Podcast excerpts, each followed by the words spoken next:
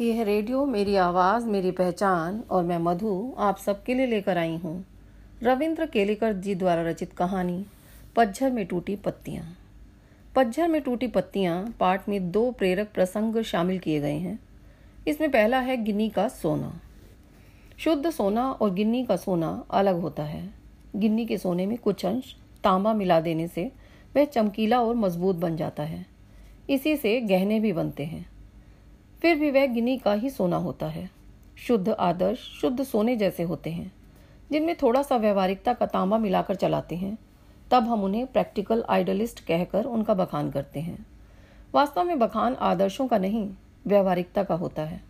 व्यवहारिकता के बखान से प्रैक्टिकल आइडलिस्टों के जीवन में आदर्श पीछे होने से उनकी व्यवहारिक सूझबूझ ही आगे आती है। कुछ लोगों का कहना है कि गांधी जी प्रैक्टिकल आइडलिस्ट थे। वे व्यवहारिकता के कारण ही अपना विलक्षण आदर्श चला सके। अन्यथा उनके अनुयायियों की संख्या इतनी न होती। वास्तव में गांधी जी अपने आदर्शों को व्यवहारिकता के स्तर पर लाने की जगह अपनी व्यवहारिकता को आदर्शों के स्तर पर चढ़ाते थे। उनका यह व्यवहार सोने में तांबा नहीं, बल्कि तांबे में सोना मिलाने जैसा था, जिससे तांबे की कीमत बढ़ जाती थी। व्यवहारवादी लाभ हानि का हिसाब लगाकर आगे कदम बढ़ाते हैं और सफलता प्राप्त करते हैं। यहाँ अधिक महत्वपूर्ण बात यह है कि वे ऊपर चढ़ें और दूसरों को भी ऊपर लेकर चढ़ें। ऐसा कार्य आदर्शवादियों ने ही किया है। समाज के पास जो कुछ शाश्वत मूल्य हैं, वह आदर्शवादियों की ही देन है। इसी पाठ का दूसरा प्रेरक प्रसंग है झेन की देन। लेखक ने जापान में अपने एक मित्र से पूछा कि यहाँ के लोगों में कौन कौन सी बीमारियाँ अधिक होती हैं। उसने जवाब दिया, मानसिक। यहाँ के 80 प्रतिशत लोग मनोरुग्ण हैं।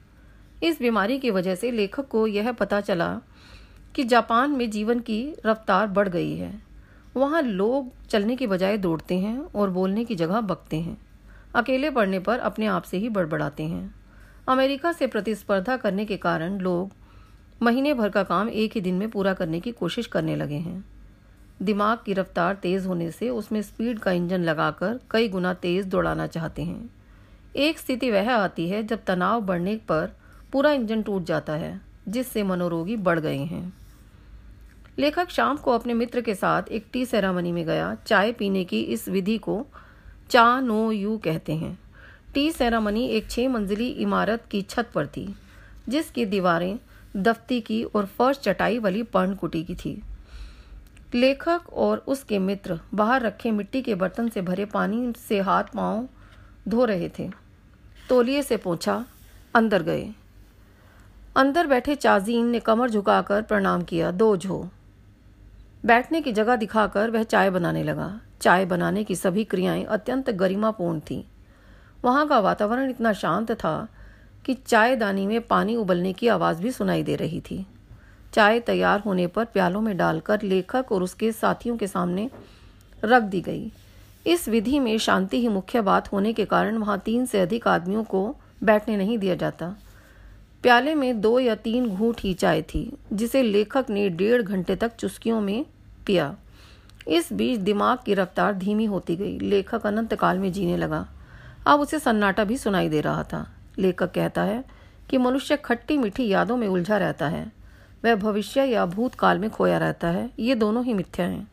अतः हमें वर्तमान में ही जीना चाहिए।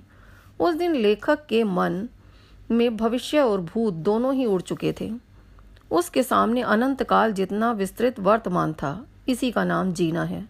जापानियों को झीन परंपरा की है अद्भुत देन मिली है।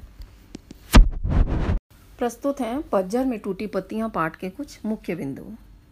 शुद्ध सोना बिना किसी मिलावट के होता है। यह पूरी तरह शुद्ध होता है। गिनी के सोने में तांबे की मिलावट होती है। इसी तांबे के कारण गिनी का सोना ज़्यादा चमकता है और शुद्ध सोने की तुलना में मज़बूत भी अधिक होता है। औरतें अक्सर गिनी के सोने के ही गहने बनवाती हैं। प्रैक्टिकल आइडलिस्ट उन्हें कहते हैं, जो आदर्शों को व्यवहारिकता के साथ प्रस्तुत करते हैं। इनका समाज समाज पर गलत प्रभाव पड़ता है, क्योंकि ये कई बार आदर्शों से पूरी तरह हट जाते हैं और केवल अपने हानि लाभ के बारे में सोचते हैं। ऐसे में समाज का स्तर गिर जाता है। पाठ के आधार पर शुद्ध आदर्श, शुद्ध सोने के समान होते हैं। जिस प्रकार शुद्ध सोने में किसी प्रकार की कोई मिलावट नहीं होती उसी प्रकार शुद्ध आदर्शों पर व्यवहारिकता हावी नहीं होती, जिसमें पूरे समाज की भलाई छिपी हुई हो, तथा जो समाज के शाश्वत मूल्यों को बनाए रखने में सक्षम हो, वही शुद्ध आदर्श हैं। चाजीन ने टी सेरेमनी से जुड़ी सभी क्रियाएँ गरिमापूर्ण ढंग से की। यह सेरेमनी एक पर्ण कुटी में पूर्ण हुई। चाजीन द्वारा अतिथियों का उठकर स्वागत करना, आराम से अंगीठी सुलगाना, चायदानी रखना दूसरे कमरे से चाय का बर्तन लाना, उन्हें तौलिए से पहुँचना व चाय को बर्तनों में डालना आदि सभी क्रियाएँ गरिमापूर्ण ढंग से की गई थी, अर्थात बड़े ही आराम से और सहज ढंग से की गई थी। टी सेरेमनी में केवल तीन आदमियों को प्रवेश दिया जाता था, क्योंकि एक तो यह स्थान बहुत छोटा होता है, दूसरा, इस सेरेमनी का उद्देश्य शांतिमय वातावरण रखना होता है। दौड़ धूप भरे जीवन से हटकर, भूत और भविष्य की चिंता छोड़कर, वर्तमान पल को शांति में बिताना ही टी सेरेमनी का उद्देश्य होता है। अधिक आदमियों के आने से शांति के स्थान पर अशांति का माहौल बन जाता है। इसलिए तीन से अधिक आदमियों को यहाँ प्रवेश नहीं दिया जाता। चाय पीने के बाद लेखक ने महसूस किया कि जैसे उसके दिमाग की गति मंद हो गई हो धीरे धीरे उसका दिमाग चलना बंद हो गया हो। उसे सन्नाटे की आवाज़ें भी सुनाई देने लगी। उसे लगा कि मानो वह अनंत काल से जी रहा हो। वह भूत और भविष्य दोनों का चिंतन न करके वर्तमान में जी रहा हो।